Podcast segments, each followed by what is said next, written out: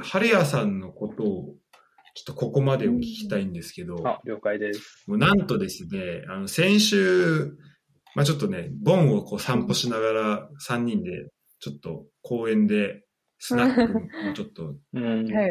つまみながら、ね、あの、会って話したんですけど、ちょっとそこで、まあこのポッドキャストさっきもね、言ったように話して、で、なんか打線のは、打線を結構、打線会が結構面白くうんてというか人気があるんですよね、うんみたいな話をしたら、もう、早速組んでくれたという。そう素晴らしい。頼ま、頼まれてもいないのに、選手だいかちょっと感動したんで、組んでましたすごいぜひですね。聞きたいです。ぜひ紹介ししてくださいということなんで、了あの。ここからは、春谷さんの打線会スタートです。はい。で、この打線会はやっぱり、その、人のこの細かいところ、なんかその、細かい生い立ちだったりとか、例えば僕だったらこう地元の人とよくやってたんですけど、うん。でもなんか、その地元の人のことよく知らなくても、あしあ地元の人だったらまあ自分が知ってると思ってたんだけど、なんか、よくよくこう話してみると、あ、お前その時そういうふうに思ってたんだとか、うんその時こんなことやってたみたいなのが、うんまあ、分かったりするんですよ。で、まあ、ここで今こう、春谷さんとまあ話すの2回目なんで、もう多分僕からしたらもう知らないこと超だらけで。新鮮ですね。そうです超ね。新鮮な状態で聞けると思うちょっと、ぜひ聞きたいなと思うんですけど、確かに自分の中でインパクトのあるエピソードを9個まとめたんで、多分自分の地元の友達とか、流れの友達も全然知らないエピソードばっかりだと思うので、それは新鮮ですあじゃあちょっとぜひ、あの、地元、そうですね、友達にも聞いていただいて、あ、そうですね。みんな聞いてこんなことして。るって。じゃあ、1番から、あ、ちなみにこう野球経験者の人が多分打線これまで組んだ人でいないと思うんですよ。あ、本当ですか？なんでちょっと、あの、このチーム編成的なところで、あの最初になんかこう、もし意図とかがあれば、ああ、の、教えてほしいな。了解です。あの、なんか、どどうですか？もしあればなんですけいや、なんか本当は、えっと、本当だ、打線とポジションも考えようかなと思ったんですけど、あまりにも複雑すぎるから、ちょっと打線だけでど。あ、わかりました。考えて、ま あもちろんなんだろう、にえっと、1番は絶対塁に出てくれて、まあ、バントとか、四球、うん。フォアボールですね。もうしっかり見れるような応用の効く人とか、まあ、3番、4番は絶対、その、1、2番で出たランナーを返せる力強いエピソードとか。うん。うん。であと、下位打線というか、まあ、7、8、9は、まあ、なんだろう、その上位打線には劣るけど、えーっと、ここでという、なんだろうな、チャンスだったらしっかり仕事してくれるような3人、まあ、3エピソードですね。うんあまあ、みたいな、そんな感じで、まあ、ざっくり組んでみたんですけど。すでにすごい忠実ですね。これ、そうですね。これ、あの、打線会の初回でやるべき説明を今していただきまた。本当ですか？マニュアルですよ、これ。マニュアそれぞれルになりまのや役割的なね、そういうのあります。す。うわ確かに確かそれではじゃあ1番からに。はいお。願いしていいですか？人生に影響を与えたもので打線を組んでみた。名物企画私たちは変わってないよねっていう話毎回するよ。大丈夫だよねって大丈夫じゃないんだけど。見返したりとかねそういう気持ちが別に芽生えたのが学校時代頑張りたいだね若干変化球なもん。どうにかこうにかしてみたいな人多いと思う。2番はね、3番はね、あ6番1番はこいつですねあーえアンサーかな。本当の神様はあんまり出てこないけどね。とまず1番のエピソードトークですね。で私これ、いつも、えっと、け謙虚玄関って呼んでるんですけど、お？謙虚玄関。はい。なんだろうなんかやっぱりその、3人兄弟で、こう朝一緒に小学校とか、まあ中学校も被ってる年齢差だったんで一緒に出てたんですけど、その時に母親が玄関先まで送ってくれてるというか、まあ、今日も頑張ってねみたいな、こう3人にメッセージを残すんですけど、その時に最後にいつも、なんか、謙虚に生きてくださいと。まあ、謙虚に今日一日頑張ってと言われる、えー謙虚玄関っていう。えー。まあ結構自分の中で重く今でもなんだろう引っかかってるというか、えーっとうん基盤にある謙虚っていう姿勢、まあ、なんか毎日本当 心理学の刷り込みみたいな感じで刷り込まれて生きてきたんで。まあ、それが一番それもですかね。朝、親御さんが、こう、玄関で毎朝行ってくれる。そうです。毎朝、謙虚にね。わいや、多分、結構自分、そう、謙虚にしてないと調子に乗っちゃうタイプなので、多分それもそういう部分は見えてたんですかね、その、親御多さんが。分そうですね。多分それも分かった上で言ってたのかなって感じ。兄弟の皆さんに言ってたんですか？それとも春谷さんが言われてた？で兄弟のみんなに言ってたんですけど、あ多分はい特に自分に向けて。言ってた気がしますね。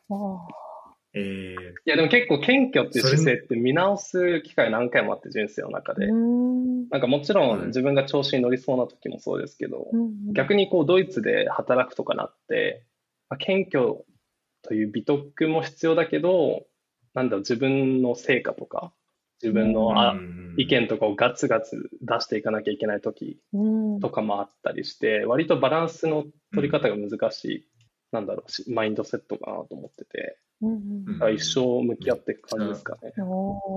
めっちゃ上がりますね。なんか行ったり来たりだなっていうのはすごい思いますね。いやー自分の中でうんドイツ来てより思うことかもしれませんね。日本人としてのこうんうアイデンティティというか、謙虚に生きてたのが、ね、うんうんうん積極的にならないとダメっていう、こう、タそうそうそうイミングが節々あるんで。うんうんで、割と2年、2年、3年働いて、なんか周りの同僚に、え、日本に謙虚っていう言葉ある？みたいな。たしなめられるぐらいで、いや、むしろ自分の人生の モットーだよとか言ったらびっくりされるぐらい。まあ、調子乗ってたわけじゃないですけど、多分自分の、まあ、そうですね、パフォーマンスとか意見をガンガン通していくっていうので。みんなにこうからかわれたぐらい。へー。まあ難しいですよね。まあでも、それが結構一番、じゃあそ、そうです。うんうんうん、結構基盤になってるところ基盤になってるところで、はい、一番です。ありがとうございます。そのなんか、あれですか、お母さん、お母さんからも言われてたんでしたっけ？そうですね。割、お母さんから毎朝言われてた。うちの父より、なんだろうな、母の方がこう、人格者、まあ父もまあ立派な人間ですけど、母が割と子供とエンゲージメント通して人格者というか、人間、まあ道徳とか教えてくれた感じだったので、まあ毎朝言われてましたね。おーそうなんか、答え合わせ的なことはすることはできました？そのななんか、こういうこと言ってくれたの覚えてるんだけど、みたいな。こういうこと言ってくれたのも、うーん。あ、それは母親に対してかあれは、はい、なんかあれはどういう意図でいあの言ってたの？みたいな、なんかそういうのをする機会っていうのはありました。あーそうだねれかなんかこう、割普段喋ってて、そういうのが感じられる部分みたいなのは。うん。多分結構人生経験が豊富な母親というか、すごい人当たりも良くて、えーっと、いろんな人と結構友達になれるような人間、母親な、母なんで、多分そういうのをいろんな人間見てきて、その、その母親の好きな言葉が、え、栄枯盛衰なんですけど、必ずこうね、調子のいい時がある人間でも、その後、沈むことがあるから、こう、謙虚に生きていく。多分そこから来てるんですかね、謙虚は。わなるほど、なるほど。うんあー確かに結構そこ繋がってそうですね。多分ね、繋がってそうですよね。ーそういう人間の栄枯盛衰をたくさん見てきたから、まあ、自分の子供にはまあ気を引き締めて書かれよっていうことで言ってたんだと思います。うっんていう、うん、多分そういう話もなんかいくつか聞いたんで、その 母親の友達エピソード、やらかしエピソードとか、いろいろ子供の時から聞いてたんで、まあ教訓として。うんそう今度ぜひお母様も ポッドキャスト出ていただけると。いやね、そうっすね。うちの家族会もやってほしいです。割と個性強い3、まあ3兄弟なんですけど、自分。うん。下に兄弟2人いおいて、個性だいぶ強いと思う。わあ、気になりますね。楽しそうな。気になりますね。うん。あありがとうございます。じゃあ、はい1番、まあ謙虚玄関。謙虚玄関で、はい。で、2番が、えっと、ブルージャイアントっていう、これは漫画なんですけど、ほう。ブルージャイアントそうですね。イメージ的には、この2番の、塁に進あ、塁に出塁したランナーを、まあ、バントとか、まあ、必ず進塁、に二塁、三塁に進塁させてくれるような役割的な感じで、ううん。んえっと、漫画が結構自分の人生の中で毎回プッシュしてくれるかな。うん。まあ、先に進むようにね、こう元気とか勇気を与えてくれるかなっていうので、うんブルージャイアントっていう漫画。はい。これ漫画で読んだことあります？これは、ねいや、初めて初めてさんがえーおすすめしてくださいましたよね。まだ読めてないです。あ、本当だ。うんそうそう。えっと、簡単にストーリー的には、その宮城に住んでる高校生が、まあ、ひょんなことからこのジャズバーに訪れて、うんでそこでこう世界一のサックスプレイヤーになるっていう夢を持って進んでいく物語なんですけど、うんで、面白いのが、その後、まあ、日本編があって、で、ドイえっと、ヨーロッパ編があるんですね。で、そのはい、えー、第一、その到着地がドイツのミュンヘン。あミュンヘンあ、ミュンヘンかな、うんまあミュンヘンで、はいはい。そのドイツを拠点にこのヨーロッパでどんどん仲間を集めてみたいな。だ結構自分と重ねるわけじゃないんですけど、もちろん、そんな彼のすごい頑張りとかね、努力は重ねる、まあ自分には重ねられないですけど、まあ重ねたいぐらいで。うん。まあそのドイツを舞台にこうどんどんやっていくのがすごい親近感もあって、うんうんう。うんんもどんどんのめり込めるのと、今、えっと、一番最新のがアメリカ編で、まあ、ジャズの本拠地アメリカに乗り込んで、はいまた一人で、えっと、いろいろ切り開いていくっていうので、今4巻まで、5巻まで出てるのかな、へえ。あ、今、まだ連載中なんですね。あ、すみません、そう、6巻まで出てました。そうん。う。で、この漫画は、えっと、大学生の時に、たまたま仲良し4人組の友一人の、えっと、友達の家で夜、ゆま、周り3人寝ちゃった中一人で読んでたんですけど、友達の本。はい。たまたま出会った本で。で割と、なんだろう、さ映画を見て泣くとか、本を見て泣く、あ、本を読んで泣くとか、人生なかったんですけど、これは初めてなんだろう、心動かされる作品というか、わあ。っていう感じで、まあ、頑張りたいなとか、勇気をもらうときに読みたい一一冊です。ねえ、あ素敵ですね。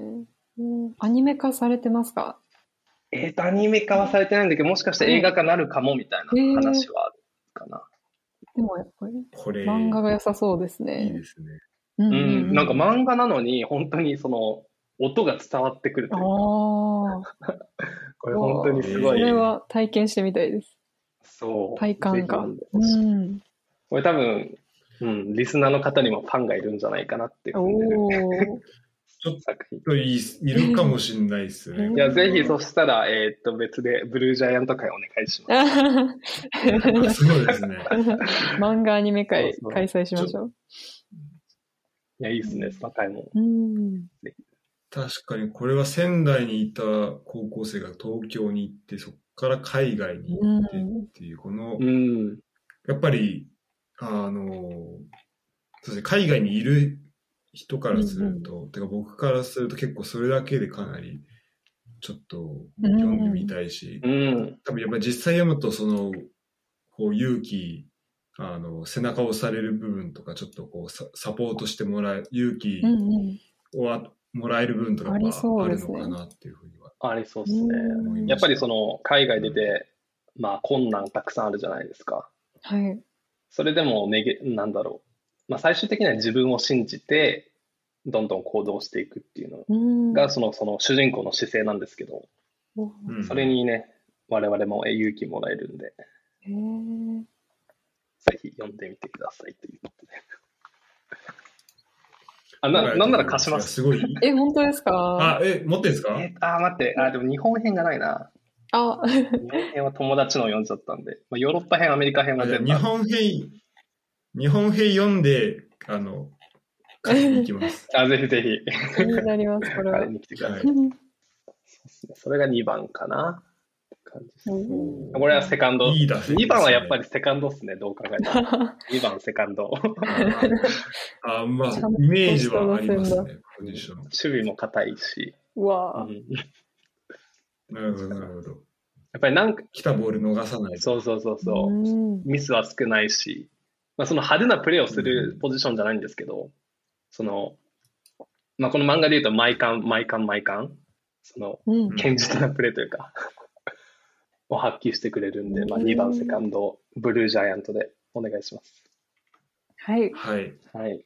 ありがとうございます。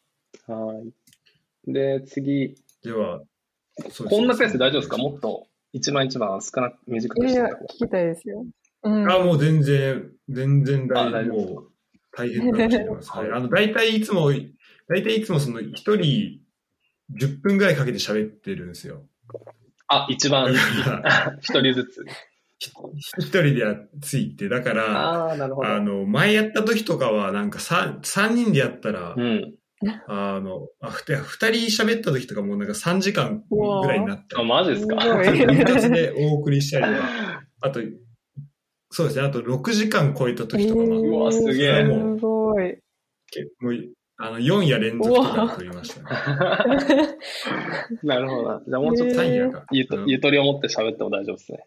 うん。あなんで全然その時間は気にしないであ大丈夫了です。解です。まず次が3番ですね。これ3番スタートなんですけど、えっと、1年はい、4、3番サード。一年4組松崎先生っていうのがあって、おえっと、小学校の1年4組だったんですけど、自分が。はいで、。そこで、まあ、学校の名物先生みたいな人に担任を受け持ってもらって、でこれが女性の、うん、お姉さん、いや、まあね、おばちゃんなんですけど、はい。えっと、本当に肝っ玉おばちゃんみたいな、その、本当に、なんだろうな、正義とか、道徳、嘘をついちゃいけない、なんで嘘をついちゃいけないのかとか、人をうん傷つけちゃいけないのかみたいなの、全部その1年4組で教わった感じですかね。えー、で半分ほぼ恐怖政治のとこもあったんですけど、すごい怖い先生だった。ああ、みんな逆らえないみたいな。そ うそうそうそうそう。ビクビクしながら生きてたんですけどえ、ー、それでもまあやっぱりその大切なところ、人間として大切なところを教えてくれた先生かなと思ってて。わあ、先生が。すごいですね、そんな、1年生、小学1年生の時の先生のことをそんなに覚えてる。そうなんですよね。結構衝撃だったんですよね。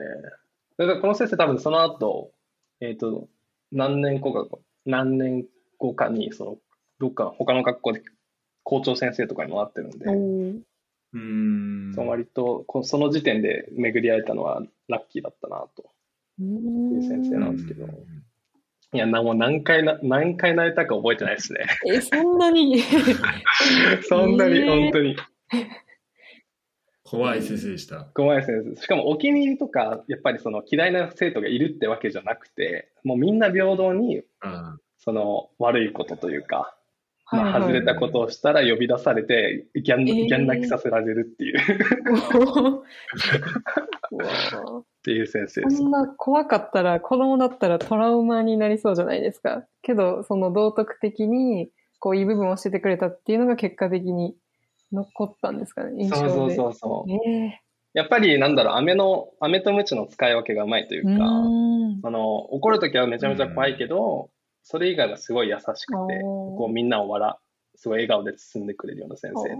はいはいー。うんうんで、やっぱりそのなんだろうな、1年生の、一年生の時点でもう分かるわけですよ。他の組と比べてはもう外れ引いたなみたいな。だから生徒としてはね、その時点では。やっぱり後々考えると本当にありがたいことでしかない。うん。ありがたいし、本当うん、すごいこう、その先生に出会えたのは幸運なんですけど。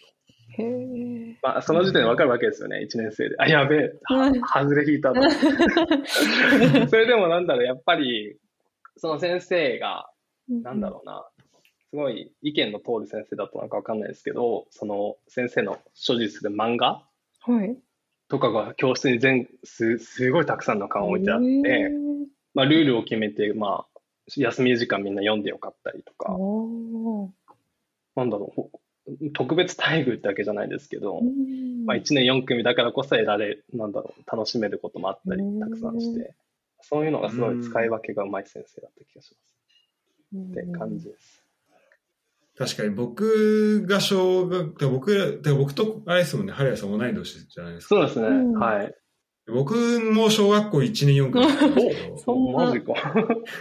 えーで、でまた怖い先生だったんですけど、結構その人もやっぱ、その使い分けが結構うまかった先生だなとはう思ってその辺の。なんかそういう人結構多かった気がしますね。ん。あやっぱり、うんそうっすね。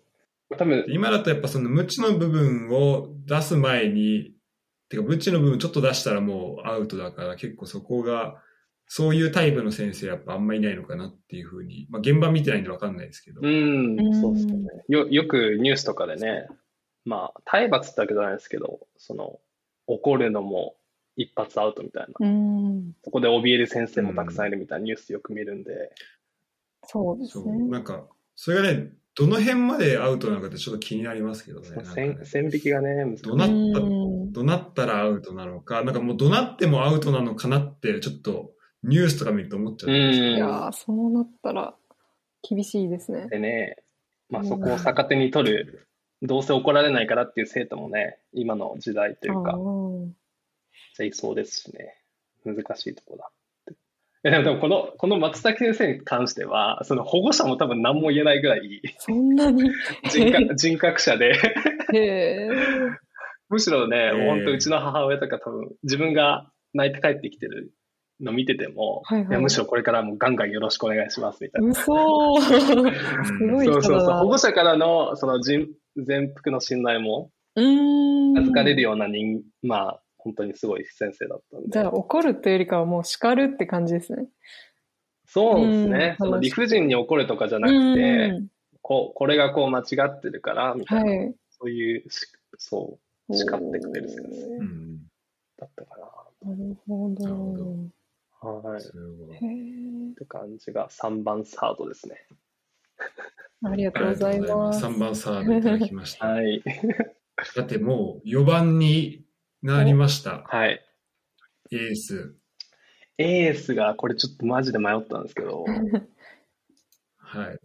これもう一回コンセプト確認するとあれですよね。自分の人生で結構衝撃を与えた回ってことですよね。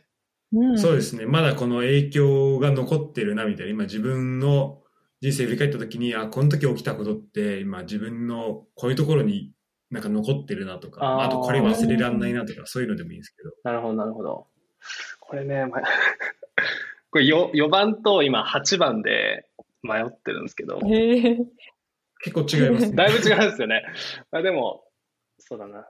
視点でか、視点が違えば、まあ、自分にも違う。まあ、4番、と、インドネシア旅行ね。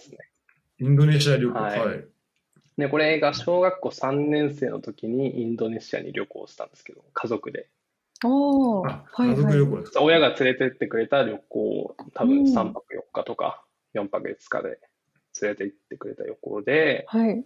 で、そのその衝撃的なシーンだったのが、その、やっぱりその、物乞いの人たちが、うん。まあ、道にたくさん行って、それで一回その夜タクシーかなんかでどっかに向かってる時に、信号で止まるんですよね、車が。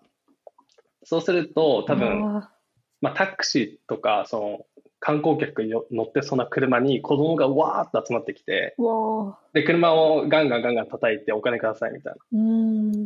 で、それで、そうですね、当時3年、小学校3年生だったんで、で、同じ年の子たち、子子供たちが、その物乞いで自分の乗ってる車に、その、ガンガン、その、なんだろうな、窓とかを叩いてるのが結構なんだろう、今の年になっても忘れないぐらいうん。の、まあ、衝撃エピソードだったかなって感じで、割と自分の経その後の経歴というか、その、見ると、社会派寄りというか、なんだろうな、うん。その世界の貧困だったり、うん。うん。そういう、まあ、飢餓とかうん。に割と関心を持って勉強し始めたのがあって、うんでそれこそ今、えっと、あ今、大学でカカオ、カカオの農業経済学研究家なんですけど、うん。まあ、カカオ、はい。カカオを扱って研究してるのも、えーっと、過去にそのカカオの、日本にある、えっと、エースっていう NG、NPO かな ?NPO があるんですけど、そこでインターンとかしてたのも、も多分この経験が元になってきてるのかなってへいうのがえ。だいぶあって、これが4番ですね。だいぶ衝撃的な回って感じです。認定 NPO 法人エース。はい。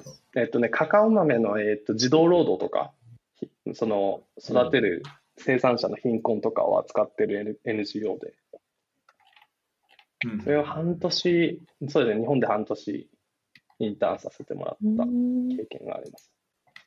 これあれですね、えっとインドとアフリカが、あインドとガーナで子供を支援して書いてあるんで、はい。もしかしたらその関根、あ、ケントっていう人がこの、ポッドキャストで出てくれてるんですけおおはいはい。ど、彼とかはもしかしたら知ってるかも。つながりあるかもですね。確かの幸せの、幸せへのチョコレートプロジェクトってやつですか？に。あ、そうです、そうです。うん。エースさんはお世話になりました。おーなんか学部の卒論もそのエースさんにいろいろインタビューというか、うん。情報をいただいて、えっと、そうなんですよ。えっと、経営学部、大学行ってたんですけど、はい。でゼミはスポーツマーケティングゼミなのに、うん。教授に頼頼み込んで、なぜかそのカカオに関する論文を書く。全然ぼ暴挙に出たのも、違いますねそれも。このエエースさんのおかげですね。エースさんがいろいろ、まあ、情報とかくださって、あ、そう、そうなんですね。うん、それで代表の方とかにインタビューして、それうを元にん。の論文。教授からしたらびっくりですよね。どういうことだって感じですよね。インターンシップも行って熱量が。熱量が半端なかったうあの当時。ん。うん、うん。そうですね。でもやっぱそういう瞬間ってありますよね。ちょっと話戻っちゃいますけどああ、うん。やっぱりこう日本だったら、なんだろう、なかなか経験できないというか、やっぱり見ることが相当ない、ほぼほぼないようなことっていうのが、もうなんか日常のよううんに、やっぱ海外だうん。と起きてて、まあその逆もあると思うんですけど、うんそうですね。うん、なんか僕もギリシャ旅行した時に泊まってた、もう本当安い、一泊多分20ユーロ弱ぐらいのホステルに泊まったら、うん。その、その1階のところのなんかエントランスのところが、もう夜はそういう、ちょうどギリシャのそのな財政破綻の後だったんで、はいはいはい。後だったし、あとなんかそのギリシャがなんか難民をもう受け入れられなくなって、その難民の人がそのギリシャからその違う国に強制送還されるみたいな、うんうんなんかそういうニュースとかもある時で、で結構その難民の人がこう泊まる場所にもなってたんですよそのホステルで。で、そのうち一人に話しかけられ、その人、そのうち一人と話し、話してて、あの、まあ、向こうから話しかけてきて、で、ちょっと話してたら、今度、なんかシリアからの難民の人で、うん。うん。今度その、えっ、と、その、送られることになって、えっと、エストニアに行くんだけど、なんかエストニアがその、教育的にどうなのか知りたいと。ほうほうほで、その子供がいるからって、その子供もその近くでなんか違う子供と遊んでるんですう。けど、うん。その子供がいるから、その子供にね、なんかいい教育を受けさせてあげたいから、ちょっとそこはすごい気になってて、みたいな話をされて、で、僕はそのエストニア行ったことなかったんですけど、そのバルト三国のまあ他のリトアニアとラトビアはちょうどその何ヶ月か前に旅行してあ、たんで。あの行ったけど、まあ治安も良かったし、うん。教育のことはちゃんとわかんないけど、でもその時ちょっと調べて、なんか、その結構全然問題なさそうだから大丈夫だと思うって話をしたんですけど、うん。なんか、そういう、なんか本当生まれた場所とか、なんかそこの環境だけでやっぱ決まっちゃうっていうこと結構、うん。うんやっぱ、なんかそこはかなりの、なんか人生の中の、なんか大きすぎる要因になったりする人とかも結構そうですね。でうんいるっていうのが、なんか一応本とか読ん、まあなんかね、あの、ユニセフの人とかの活動とかも、あの、見たりもしてたし、うんそういう話も聞くん、聞いてはいたんですけど、なんかそれとやっぱ全然こう目の前でそういう人と話してっていうのとなんかやっぱ全然違うなっていうふうにそうです思いますよね。ね。なんか一人称でその場でその書体験するっていうのはね、だいぶ人の話聞くなり本読むなりっていうのとはまた違ったね、インパクトを残しますよね。うんでも多分本当にこれが本当に、まあガチャっていうわけじゃないですけど、運要素で、多分それぞれ多分いろんな人がこう社会問題とかに興味を持つきっかけって、まあそれぞれあるじゃないですか。それこそ貧困だけじゃないし、男女格差とか、はい。環境問題とかうんうんうん。っていうので、まあいろいろある問題があると思うんですけど、多分自分のがたまたまそのインドネシアに旅行して、その場面に遭遇したっていうのは、まあ、運要素の部分ももちろんあって、でそこがたまたまのきっかけでそういう貧困とかに興味持ち始めたのかなうん。という感じです。いやでも、まあ起きたこととしては、てかそこのタッチポイントだったりとか、まあそそういうことにやっぱこう触れだからそうそれ目の当たりにしたっていうことは、まあ、たまたまだったりするかもしれないですけど、うん。でもなんかそれをちゃんとこう自分の中で、怖い経験で終わらせるんじゃなくて、とかちょっとなんか海外の経験で終わらせるんじゃなくて、それがちゃんとこう、うん。なんか貧困、こういう差があるっていうのに、賞賛で、それを多分僕だったら思えなかったなと思って確かに。。それは、それはすごいなといや思いましたーどうなんですかね。いや、多分、小3で体験して、多分それで胸の中にしまっておいたのかもしれないし、うん。多分そのその後。それが残ってたんですうん、だから直後で、直後で何かこう行動した、多分小6とかまで行動したわけではなくて、うん。うん。その経験が心の中に残ってて、後々うんそれを元にというか、まあ行動を決める指針にもなったのかなっていう感じですかね。うん。うん。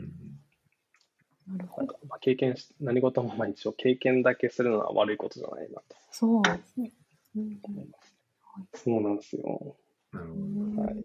ちょっとこれ、4番ということで、ちょっともしクララちゃんからも、はいこの、なんか感じたことだったり、なんか似たうん。ような、こう、なんか、それこそいろんな国に行ってると思ううんん。その、まあそこからこう考えることそうですね。私の場合、こう、アメリカに住んでいた時に、まあ、それこそ、あの、車止まってる時に、こう、物乞いで、こう、バンバンって叩いたり、こう、何か販売したりっていうのはもう見てきたんですけど、やっぱりあの、私、食物アレルギーがあって、まあ、その、聞いた話では、やっぱりこう、貧困層だと、やっぱりこう、食事も栄養素も、こう、まともに取れないから、どうしてもこう、アメリカだと、すごい砂糖がたくさん入った安いものとか、脂質が多いものをすごい摂取して、まあそれが悪循環でこう病気になって、けどアメリカってすごい、えっと、医療費が高いんで、あの、救急車呼ぶのもすごい何十万もしちゃう国なんで、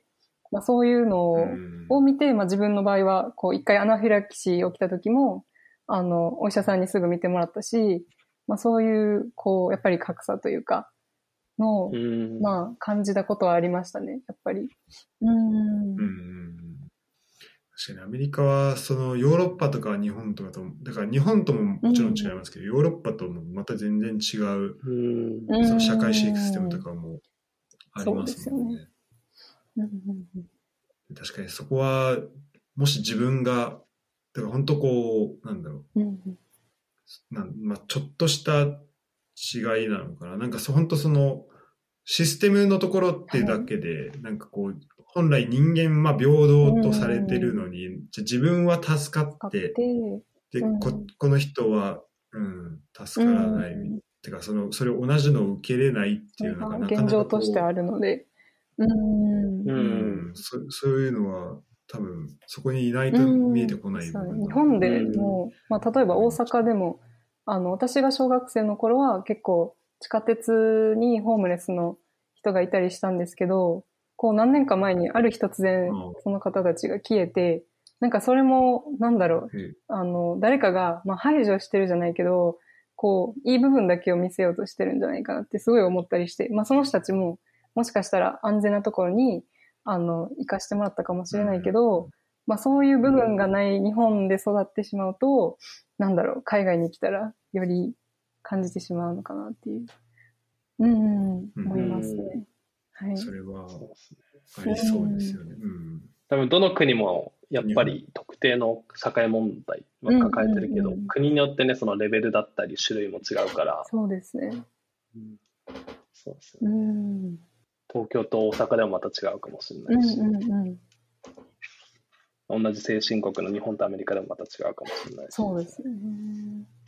あーうん。いや、アメリカ行って、確かにさっき ちょっと話ずれますけど、あはいはい。やっぱ脂質とか糖分、うん糖分。糖質が多い食事やっぱりですよね。ああ、俺1ヶ月だけ行ったんですけど、あはいその時になん7キロかな ?1 ヶ月で太って。いやもう全然太りますよね。写真のビフォーアフターとかも明らかに別でみたいな感じで。うん朝ごはん。それを考えると、やばいですね。ううん。やばいですよね。それを考えるとやっぱりオーガニックとかみんなこう、糖質オフみたいな意識が高いじゃないですか、アメリカ人の。勝手なイメージですけど。うんうんうんあの、ジムとかのフィットネスとかもすごい意識高いし。なんかそういう、こう、目に見えるものじゃないですか。こう、すごい、もう肥満体型の人がいたり、まあそういう人が、こう、健康的にこう苦しんでるのを見ると、ジムに行かなきゃって、こう、目に可視化されてるわけじゃないですか。だから、確かに。それもあって、まあ日本のね、この和食文化とか教えてあげたいんですけどね。まあなかなか。ああ、そうですね。うん。あ、やっぱそれもあるのか、その和食がこんなにブームになるのは、うん、あるかもしれないです。なんかギャップ健が大きいですもんね。健康食として捉えてる人いますよね。ヨーロッパでも、欧米でも。ああ、う確かに。ん、和食みたいな。うんうんうん和食のポテンシャルは半端ないですよね。ままだまだ。まだまだいけますね。う。うんんそうか。はい。はいありが。とうございます。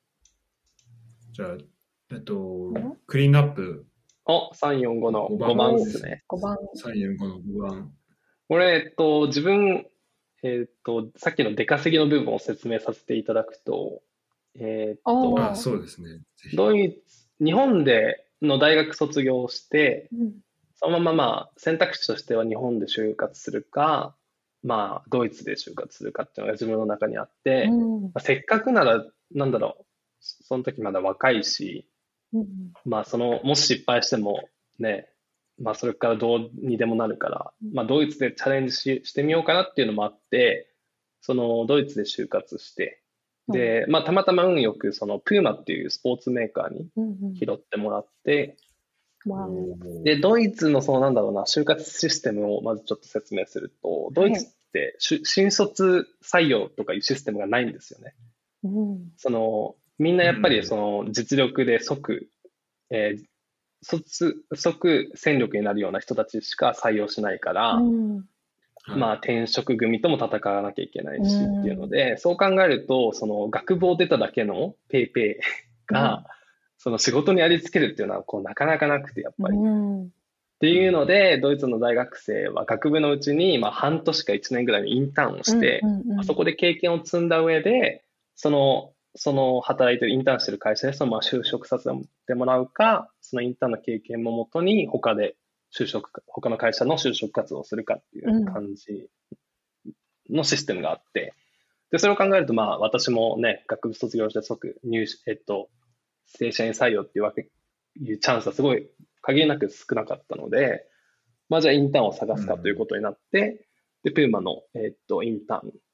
まあ一応その本社がドイツにあるんですけど、プーマの。うんうんていう、その運運よ運よよくっていうところもあって、ドイツの本社でインターン半年最初させてもらって、であ結構いいねっていうふうに、まあ認めてもらうというか、まあ、評価してもらって、で、インターンもう1年延長、あ、もう半年ですね、延長延長しないかってことになって、まあね、まあいいよ、やってみようかなと思って、かなり、まあ仕事も楽しかったんで、まあもう半年インターンして、はい。で、結果、えっと、そのままじゃあ正社員として採用という、えっと、通知をもらって、えっと、その後 2, 2年ですかね。2年働かせ、そこで働かせてもらってって感じで、で、まあ5番のエピソードとしては、その、最初のインターンの時の入社日おが、えっと、私の5番ですかね。おーなんでしょう。入社日入社日。なんかそれこそまあね、いろんなカルチャーも違うところもたくさんあるけど、やっぱりその仕事、仕事感っていうのが全くわかんないまま、その飛び込んで、で、そこで衝撃を受けたっていうのがあって、うんなんだろうな。日本で仕事の経験もそれこそ正社員としてなかったんですけど、まあ割とイメージとしては、まあこんな感じで働くんだろうなっていうのがあるじゃないですか。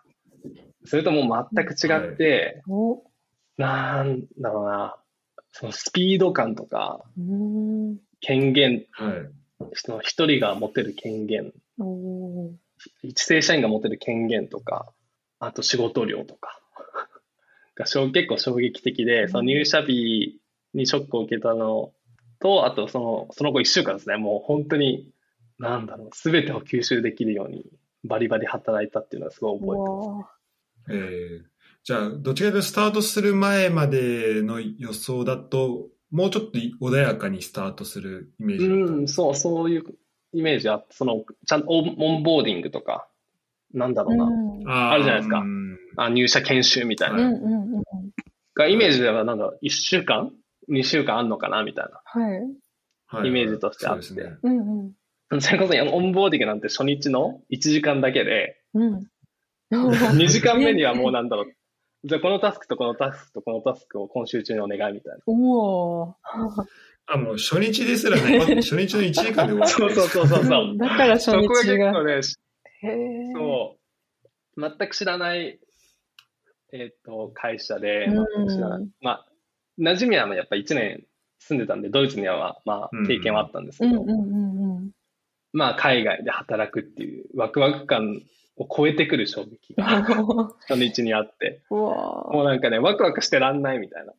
ええけど、現地の、現地のインターンシップも、言うたら内容的には似ていたんですかそれとも全く違うかったんですか？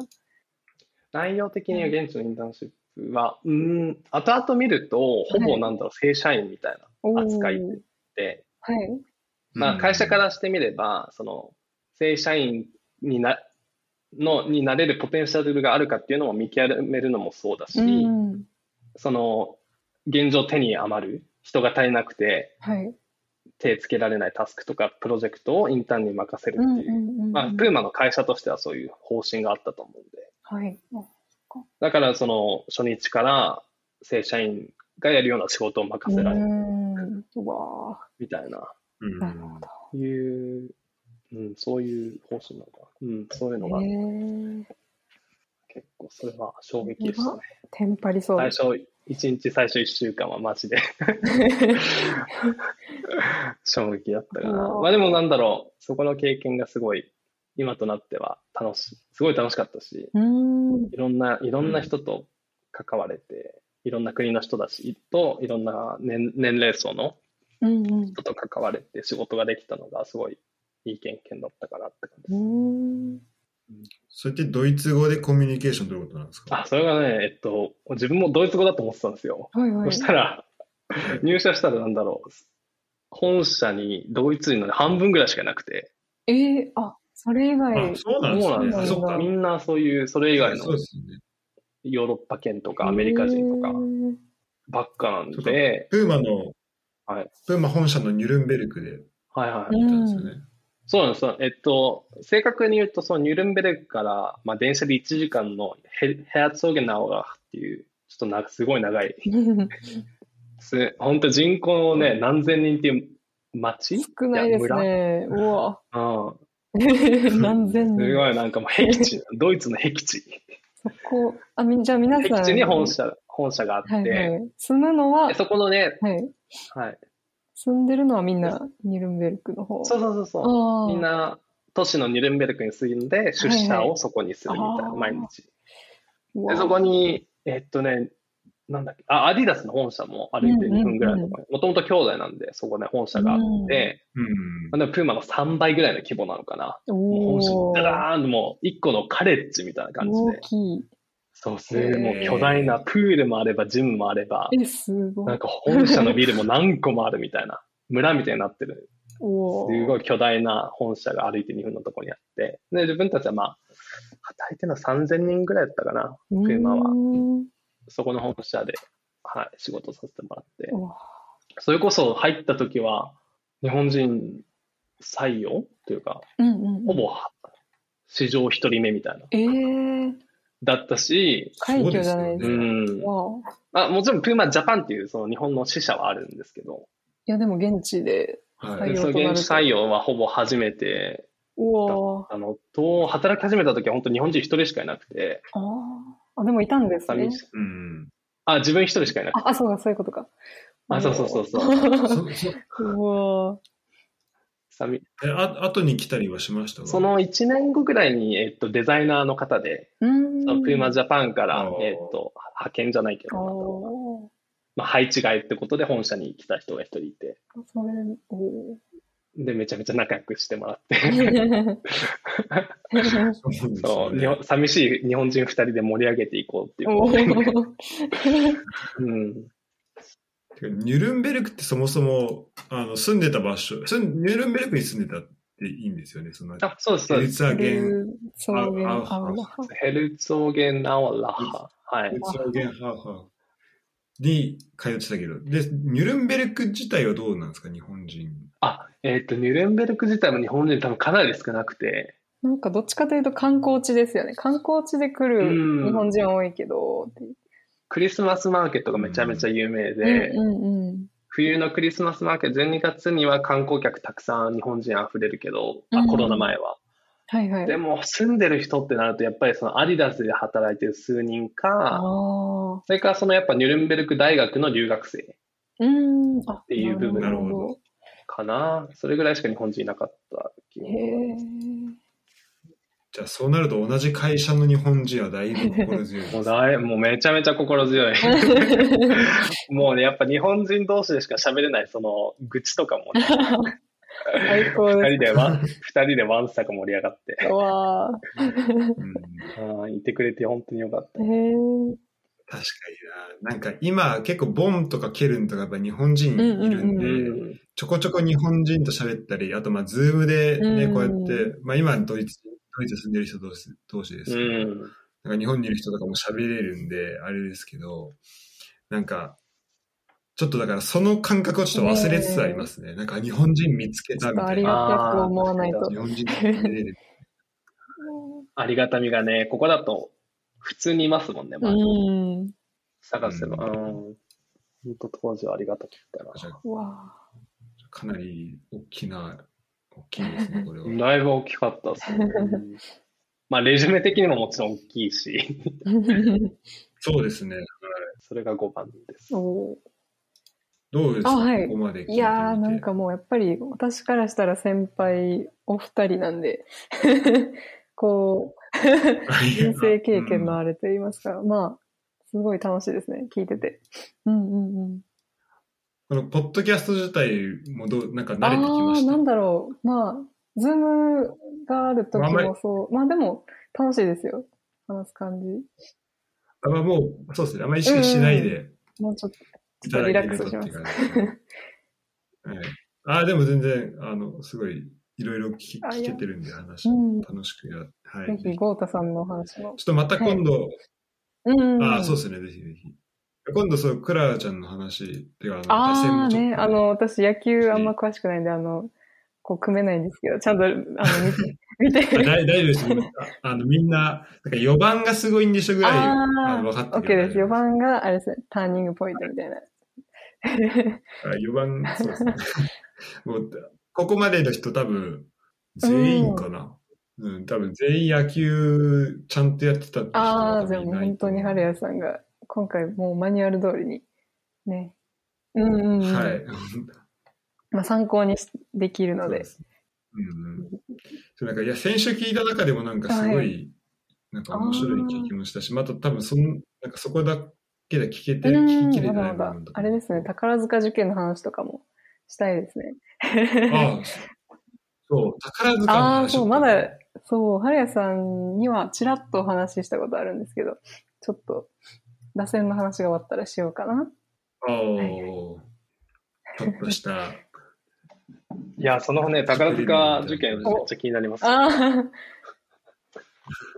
自分もぜひ参加します。じゃあ、ここは、じゃあ、ちょっと、そうですね、あの、打線を、打線会最後まで聞いた人には、そうです。そうですね。あと私の4人を我慢して聞いてくれた人には、いやいやいやいやご褒美、めご褒美トークが まず打線気になります。あるので。そうですねはいまず打線気になりますね。はい。え、次が6番で、うん、えっと、中学野球部ですね。おーおー。えっと、自分野球部、え小学校、中学校野球9年間やってて、おーで、中学野球部入った、公立、えっと、私立高校だったんですけど、あの、横浜市の私立高校で、そこの野球部の監督が、自分が入ってきた代で変わって、初め、変わった初めての監督で、それですっごい厳しくて、ええ。まあ、それこそ体育会系の理不尽というか、うん。が詰め込まれたような3年間で、おまあ、それがね、すごい自分の中で、たまにまだ夢で見るぐらい、ええ。そう野球の、野球の練習とか野球の試合をええ 夢で見るぐらいの3年間でしたね。すごい。でも、いわゆる野球部の怖い先生っていうイメージですかね。うん、野球部の怖いイメージなのと、うーん、そうですね。まあ、理不尽要素もだいぶ強くて、なんかみんなが納得できないような理不尽もだいぶあったんで、まあ、そこをいかに耐えるかっていうので、まあ、3年間頑張ったのと、やっぱりそういう、なんだろうな、共通の敵じゃないですけど、一人その立ち向かう人が一人いると、やっぱり仲間の団結感がものすごくて、おー。そう、いかに毎日サバイブするかみたいな感じでみんなで知恵を絞って、っていうので、大事ですね。大事ですよね。うん多分それで、えーっと、まあ今でも本当にな、たまに集まるとみんなね、昔のような感じでバカみたいにはしゃいで騒いで話せるぐらいの仲間の団、うん仲間を得ることができたんですけど、わあそこの、いかにその理不尽に耐えるかっていうのが、まあ、中学3年間学べたことかなっていうのが野球部でありますね。うんこれ、ゴートさんもやっぱりラグビー部だったじゃないですか。ーうんうん。はい。体育会系要素というか、うん。そういうのはそうですねあったのかな。そうですね。ありましたね。で、やっぱそれは、そう高校行った時とかは、いや、もう大学行ったらもうこれ以上、あの、理不尽なことないからとは言われました。ああ、そうまあなんだ。実際、そうなのかなとはちょっと思いました。うんやっぱ、なんか、その、この、やっぱ海外住んでたりとか、環境変わったりすると、なんか理屈じゃもう説明、なんか理解できないようなことが起きたりするじゃないですか。まあそれこそもう文化違うって、もう文化の違いとかってもうそれ理屈じゃ説明しきれないし、うんそれはもうそういうものだからって覚えなきゃいけないし、じゃあ言語もじゃあ日本語と英語がなんで違うかなんて、もうなんかり、まあ、ある程度説明はできると思うんですけど、でもそれはもう理屈超えたところっていうか、もう違うんだからっていうので、なんか飲み込まなきゃいけない部分って結構あるとああ、受け入れるしかない。うん、そうですね。やっぱそういうところのなんか力は結構ついたなっていうふうに思いますね。そう生きてくるんですね。なんかもう、なんかもうごちゃごちゃ言わずに、まあとりあえず飲み込んで、まあなんとかしようっていう一緒にいる人。うんうんうん確かに確かに。まあそれがいいのか、いいところだけではないと思うんですけど、うん、なんかそういう、まあちょっと感じますね。そういう体制はね、つきますよね。日本の体育会系というか、うんそういうとこに入ると。そうですね。いやもちろんね、中学野球なんで、もっと理不尽な、すごい厳しい、まあ部活も他の、えっと、スポーツもあると思うんですけど、うんうん自分たちの野球部に関しては本当にその後高校に、高校の野球部進んだ人たちでも、いや、あの中学を超えるものはなかったみたいな。野球部の中ですけどね、そう言わせるぐらいだったんうん。で、いや、多分よっぽどね、きつい部活で、まあ、3年間。それって、ななんか僕のいたとこだと、まあ、先生、コーチとかは、まあ、怖いけど、怖かったり理不尽だと僕らが思ってたことはあったけど、でも、なんか卒業すると、なんとなく戻りたくなるようなおー、ですなるほど。そこはどうですか？いやもう、そ今会ってもみんな声を揃えて、あそこには一生戻りたくないと。あそう、あの3年間はもうね、もう誰にもね、経験してほしくないし、自分たちも一切、一生経験したくないってぐらい。1年4組の先生とは全く違いますね。そうですね。全く違います全くまあ違う先生とか。そうそうそう。結構だからそう野球にトラウマじゃないですけど、野球にいいイメージがつかなくなっちゃった人が多くて、うん。そう同じ同級生で15人ぐらいいたのかな？いたんですけど、高校で野球やったの3人ぐらいしかうわ、相当減りました。残ってなくて、あそうなんですね。みんなそこでもう野球はいいかなってなっちゃったんですけど、残念。悲しいですねうん、そこすごいちょっと残念で、自分も小学校の時野球めっちゃ好きだったんで、うん。まあその中学の経験では、見る戦というか、まあ、いやもうプレイヤーとしてやるのはいいかなっていうのがあって、うん、っていうのが経験。6番ですね。まあ結ありがとう構、ございますはいスピ精神的なところでは鍛えられたうんうん3年間ですね。うんはい。結構その、まあ、ここまで6番まで、次ラッキーセブンのここまでをちょっと、はい。まとめると、まとめるとというか、印象としては結構その、まあ、メンタル的にというか、こう、き精神的な部分でこう支えてくれた人だったり、そこに影響を与えた、考え方に影響を与えた人とか、やっぱりああ、確かに。出来事っていうのがすごい多いのかなと思いますけど謙虚玄関から始まりがそれですから。始まり。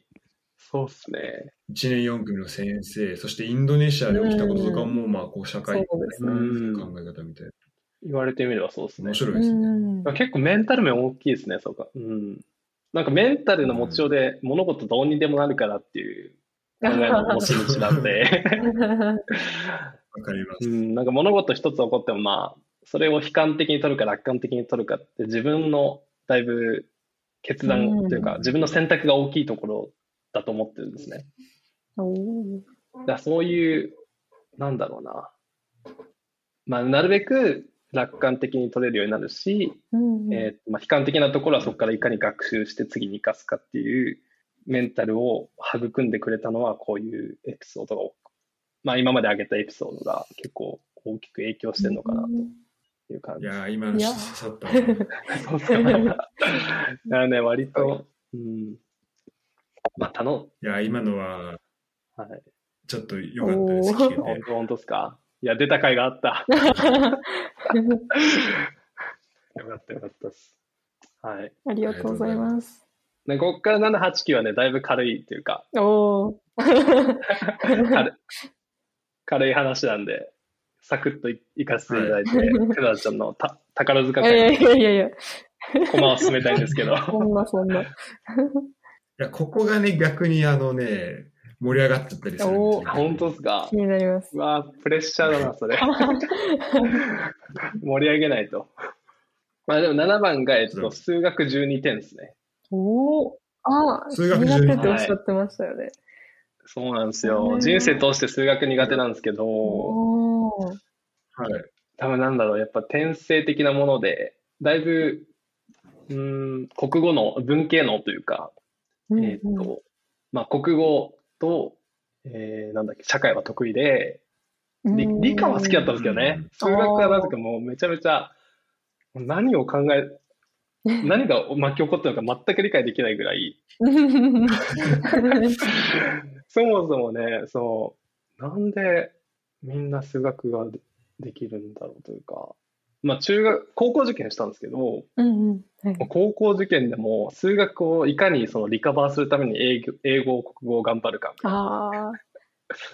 まあそれで高校で、えっと、私立、えっと、プライベート、プライベートの学校に入って、で、やっぱりそこでも数学がずっとネックで、特になんだろう、だからといって何かをやるわけでもなかったんですよね。苦手だから苦手のままほっといてみたいな感じでうん、高校まで来て、だからその臭いものに蓋をする感覚で来てたんですけど、んで、高校2年生、いや、1年生の後期かな ?2 年の初期か1年の初1年の後期に、そのやっぱ大きい中間テストと期末テストがあるわけで、うんその中間テストで1回12点を取ったんですね。お。で今まで中学とか小学校でもいかに苦手な数学とはいえ、まあ、やっぱり40点とかまあ50点とか、まあまあ、うん。欠点は免れたいって感じですね。そうそうそうそうそううんわまあ、悪くも、めちゃめちゃ悪くもなければ良くもないみたいな人生を送ってたんですけど、さすがに12点っていうのを見て、もう衝撃が走って、いや、でも高校数学難しいですよ。もうね、一気に難しくなってくるので、うん。そうそうそう。それで、なんだろう、これはなんとかしなきゃなと思って、はい。あそっから、その次の期末テストまでい2ヶ月間、うん。なんかクラスで一番数学得意なやつを捕まえてずっと隣に座って、で、問題集を昼休みにしてずっと解くみたいええな。もう毎日毎日繰り返して、多分ね、その期末テストの範囲の問題集3周したのかな ?3、4周して同じ問題を。そんで、もうね、その頭いい数学得意な彼からしたらもう迷惑でしかないんですけどね。なんかラ、LINE もなんか無理やり交換して、毎日質問するみたいな。それで、で、期末テストを彼と並んで100点満点だったんですよ。ええまあ結果出てるの、すごいですね。そうそう。で、彼、彼なんか、なんでお前、お前に教えて、俺頑張ったのにお前と一緒の点数なんだみたいな。いやいや、でも、めちゃめちゃね、わかる。努力ので差が、うわ。いや、でもそれは多分あれですよね。あの、照れ隠しじゃないけど、まあ、おちょくる感じで言ってくれたんですけど、すごい彼もも。一生懸命教えてよかったってその後言ってああ、うわ、いい話ですね。すごいいい話。うん。心にジーンとくる友情エピソード、数学12点。からの100で点。ね、その、そう、からの100点。で、それで結構勉強って、なんだろう、やれば、楽し、なんだ、いい点数取れて、楽しいんだ。うんまあ、快感というかね、うん楽しいんだなっていう高校2年生の時に気づいて、うん。でそこは結構勉強好きになったというか。なんか割と意味のわかんないものでもとりあえずやってみようかなっていううんうん。気持ちになれて、うんうんうん。すごいいいきっかけだったかなっていうのですね。タイミングがいいですね。その受験、まあ大学受験の前というか、高校の始まったばっかりの時に気づけるっていそう、いや、でもそれ結局、そのプライベートでそのエスカレーター高校というか、ああ、大学、大学そのまま、あ、自分高校立教高校なんですけど、うんうんうん。立教大学がそのままついてたんで、なるほどね。まあそれは受験、なんだろう、いわゆるセンター試験とか、うんうん。大学受験はししない組だったんですうんけど、うんまあそこから頑張って勉強して、まあいい成績取って、その学部を選べる。あえっと、えっと、選ぶ優先順位がその成績いい人たちから選べるみたいなシステムだったんで、うんそこですごい有利に働いてくれたんで。その、ね、クラウちゃんの言うとおりに初期段階にだいぶ気づけてよかったな。うんしかも経営学部だったらすごい人気ありそうなんで、一般入試でうん、も、割と、うん、うんみんな受けるかも。番人気ぐらいで、うんうんうんううんん。よかったです。そんでね、この数学っていうのが、やっぱ後々、なんだろう、その、そこ終わってもずっと絡まってきて人生で、その、やっぱり数学嫌いだったんで、2年の時点で数学切ってたんですよね。私立だからできて、この選択で数学を受けないっていう選択ができるんですうよ。ん。ああ、わかる。ありましたね。ゴートさんも確か私立、私立だし、高校も。うん。それで自分はそれ切って、だから微分積分とかやったことないんですよ、人生で。あ、そうなんですか。あーおほんで、まあだい、確かにそういう選択できま。ですきますよね。ーそうそうそう。それがね、ちょっと私立の弊害というか、マジか。まあちょっと、てか、効率ってできないんだって、ちょ効。率、できないのかなって全部私文系だったんですけど、全部やりました。数三以外は多分全部やりました。あ文系でもやらなきゃ文系いけないな。でも、そうですね。一応、あの、私立文系型とこ国立文系型で分かれるんですけど、国立の方やともう全部取るんですよ。数学も。うーんうーん。だから、羨ましいですね。なるほそうそうそう。それで、切っちゃったんですよね、その時点で。はいはい。で、まあ、大学4年間はまあ、んなんかそんなに問題もなく、苦労もせず数学で。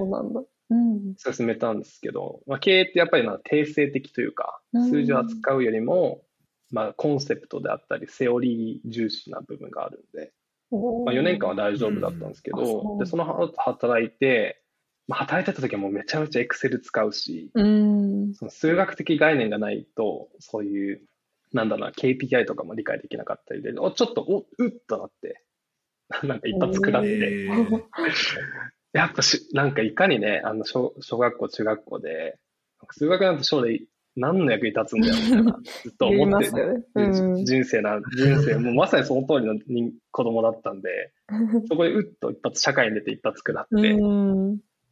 まあ、でもその、高校の時にやればできるようになったし、まあ、もう一回やってみようかな、みたいな。ので、うんまあまた、その、まっさらから、ちょっと勉強し始めて、あ KPI、まあ、社会で使える数学を勉強し始めて、うんで、辞めて、今大学院に入って、もう衝撃だったんですけど、経済学部に今いるんですけど、経済学ってもう数学のオンパレードなんですよね。うん。てか、なんなら、うん、日本の大学が多分数、経営でも数学使わないっていうのが結構衝撃なんですよね。あ、本当に、いや、そうだよねだったらもうみんな数学やってるイメージあるんで。やってるやってる。うん。もうみんなね、大学院来るなんてもうデフォルトで数学得意だし、うわあそれこそ微微積、微分積分、めちゃめちゃ使微微えそうです。積なんてみんなできるし、っていうので、はいはい。で、去年のその大学院1年目の時に、まあ、経済学の授業、まあ、必必修の授業で、うん微積を元に全部やっていくんですよね。おお。あ、あれあれ？スタート地点やばいが、スタート地点結構、そうそうそうそう。しかもこう、経営学部っつっても日本で、やっぱりそういう部席とかできた上で、うんうん大学院に来てると思み見なされてるから、みんな部席できて当たり前みたいな。うん内容も難しいですからね、高校でやってるのと。多分私もわかんないぐらい。うん。っていうので、もちんぷんかんぷんで最初の3個、4個授業が、うわー、大変。ずーっと黙ってるみたいな。それで、まあやっぱりでもさっき、社会に出た時と一緒ですけど、うん。その12点からまあ100点までね、まあ勉強すれば何とでもなるっていう、まあ。まあ、だいぶね、その楽観的なものの見方で、なんじゃあできないならもう、また一からやればいいじゃんってことで、おそのオンラインでその高校数学、微分、積分みたいなの買って、あ、買って。えーそうそうそう YouTube とかではなかったんですね。YouTube で無料で。あ、YouTube のね、いや、YouTube もたくさん見た。あ、ハイチさんの動画とか。えっとね予備校あ、予備のりさんのやつか。予備のりさん、はいはい予備のりさん分析分のうわ入門とかめちゃめちゃ見たね。そうありがたいことに無無料でシェアしてくれてー。、はいはい。うわこのドイツで頑張る学生は助けられましたー。う。ん。予備のり、予備のりさんに予。備のりさん。あの方、大学数学も多分、こう、何かい、あの、あの、解説してると思うんで。ああ、そうそうそうそう。んやってますねう。わー物理とか。そうですね。物理とかもね、わでも私なんてもうその時点でね、大学数学以前の問題だったから。ー 高校数学で微分積分スキップしてからそっからスタートしてう。わーうんで、まん、なんとかその期末テストまでには間に合って、一応。そう、だから、ほぼ授業が終わった、みんな終わってるところに、自分はそのいい第1回からスタートするみたいな。えー、しんどいですね。自分で。そうそうそうそう。まあ、微分積分それまで終わらしといて、1回からスタートするみたいな大変や。感じでしたね。でもこれも多分ね、ゴートさんとかも理系じゃないですか、今。うん。考えられない話をしてますよね、今、私。おいよ。まあでも、まあ確かにあの、その単元をこういつ受けたかっていうことで言うと、なんかそこの時間のタイミングのズレはあると思うんですよ。その微積うんを、の概念を学んだかみたいなで言うと。はいはいはい。でもやっぱその、最初は無理だと思ってたことがなんかだんだんできるようになるっていうのはなんかすごいわかりますね。そうなんだて。めっうん。ちゃ、うん、なんか、だすごい大事な、なんかその、やっぱ、こう、メンタリティとかってすごい大事なんだろうなってう。ん、そうですよね。。確かに。だどのタイミングで始めてもね、遅いってことはないから、本当にそれは。ううんん。そうタイミングが人それぞれ違うだけであって、おそらく。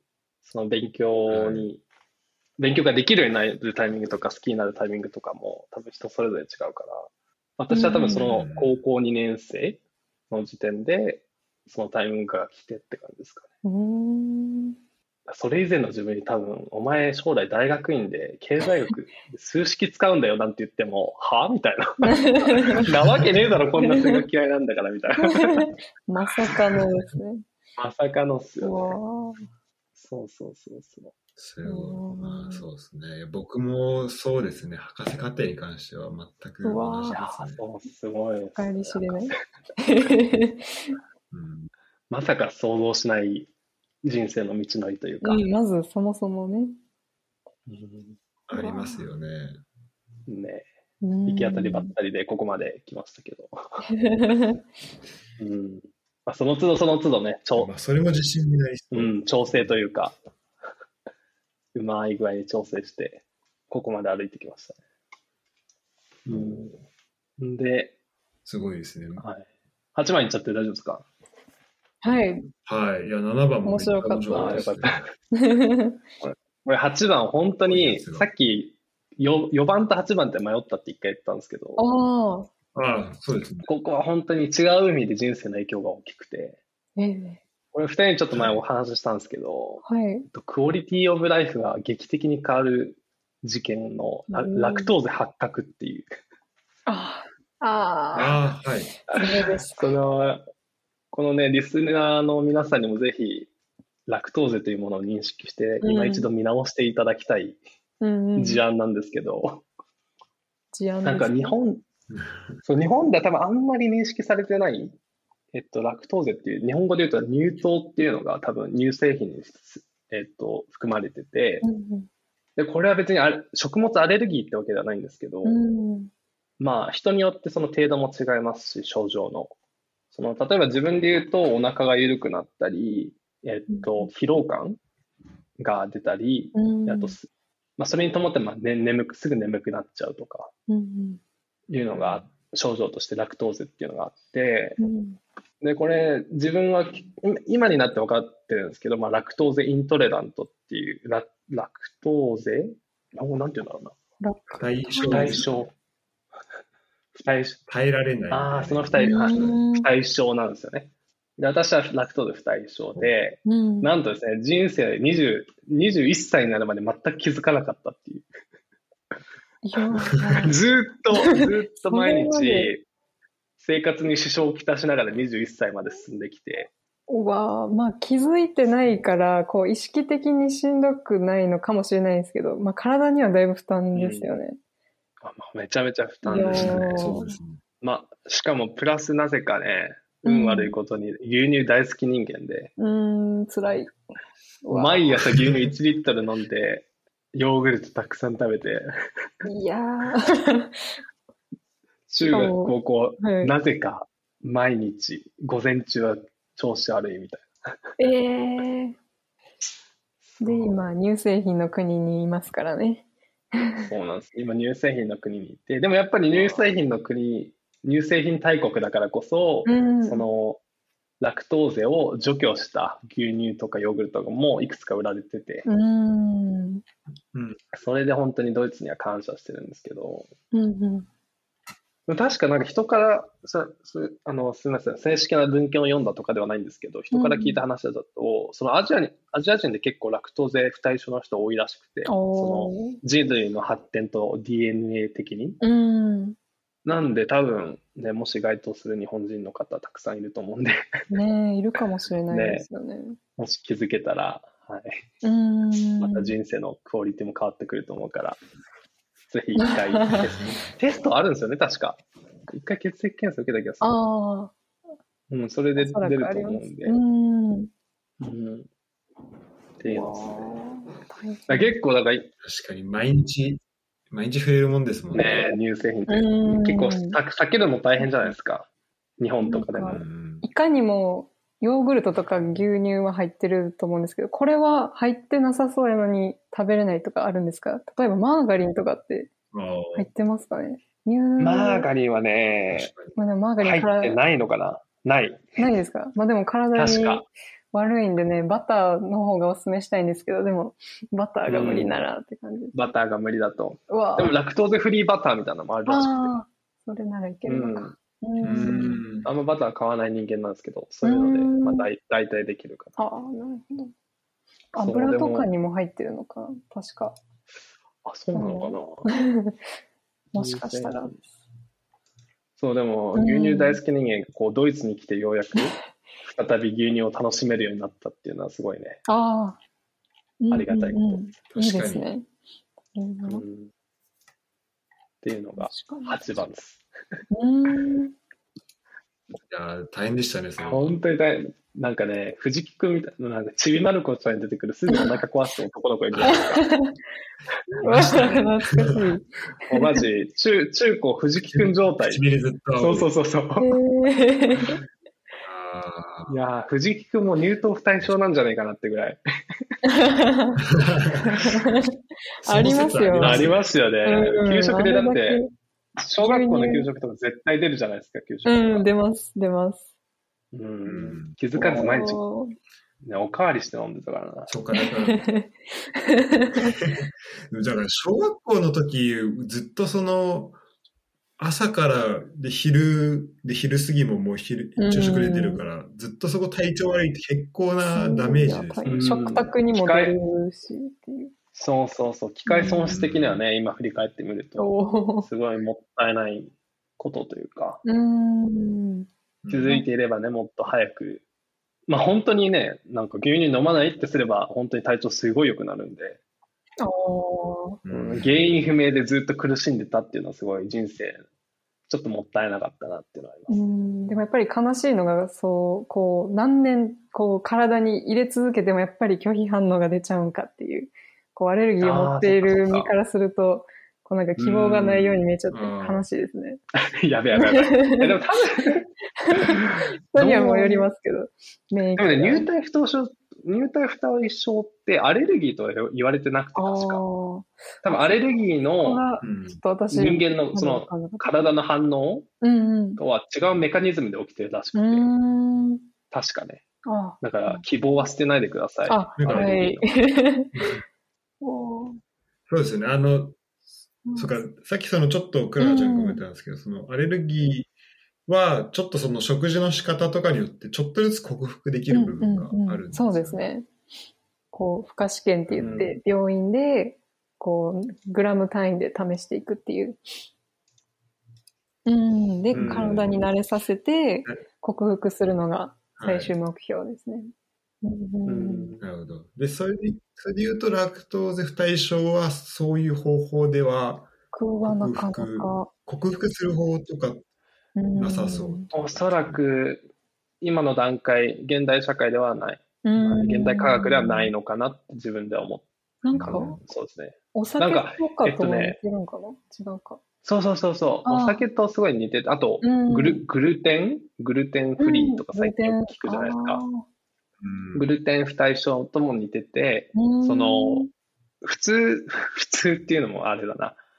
まあ、人類の、まあ、何パーセントかは入体不対症なんですけど、うん。入体不対症の人は、その入体対象、まあはい。ラクトーゼ大丈夫な人が持ってる DNA 配列と、なんか一文字違うらしいんですよね。DNA か。はい。DNA 配列が一文字違うから、そのうん。ラクトーゼに対する、えっと、酵素、そのラクトーゼを分解して体の栄養に変える酵素を作れないらしくて。だから体の中に入ってきてもラクトーゼそのままで、なんか体は、これこれどうすりゃええねんみたいな感じで、え、しんどいですね。胃と胃とか腸が多分、なんだろう、ちょっと不機能というか。どう対処していいのか分かんなくて、ちょごめんなさい、これ専門的な知識ないんで、うん。正しいことか分かんないですけど、まあそういう反応が出ちゃうから、うんうんうんだからそのグルテンとラクトーゼはその酵素、DNA の配列とかいう話になってくるから、またちょっとアレルギーとは違うのかう、なと思うんど。ですけど、うんうん。うんうわそうなんですよ。ちょっと自分ね、そのラクトーゼ不対症発覚してめちゃめちゃ調べて。どうすりゃまた牛乳飲める人生が来るのかと思って、うん。そうしたらまあ DNA の話になるから、多う分、ん。まあ飲まないか、そのラクトーゼを除去された牛乳を飲むか。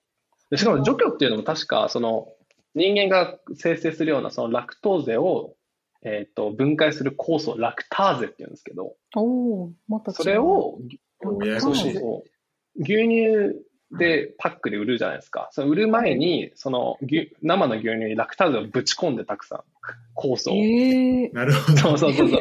それで、ラクターゼがバクバクね、そのラクトーゼを食べてくれるんですよ。はい。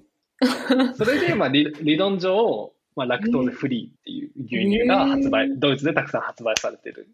うわあ面白い。あ確かに。そうそ確かに。まあ、乳糖ってその、グルコースとあと何かがくっついたやつだから、それを分解させればう。うん。OK。多分そうなんですよね。そのそれ、だから、ラクターゼ君た君たちが頑張ってね、食べてくはいはい。るから、はい。ラクトーゼフリーの牛乳って甘いんですよ。普通の牛乳よりも。えー、あ、そうそれ多分分解し終わったラクターゼが残したなんかうん糖なのかな、乳糖っていうぐらいだからそうですね。ブドウ糖はいはいああ、はいそうなんですね。そう。だからね、甘いんですよ。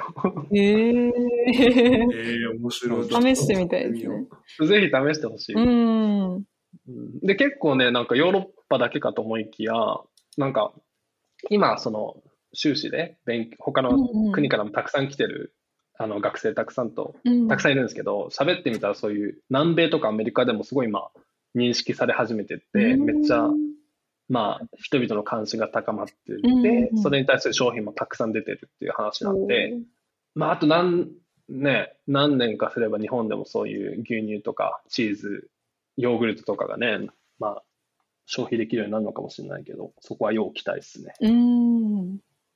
なんかこう、日本人が乳製品を摂取するようになったのも、多分比較的、まあ最近っていうか100年、この西洋化が進んでからだと思うんで、150年の間とか、まあやっぱりこう、DNA まで辿るとなると、こう、ね、もともと慣れてないっていうのもあるかもしれないし、これから多分増えるんじゃないかなって思うんで、うん、うんね。うん注目されそうですね。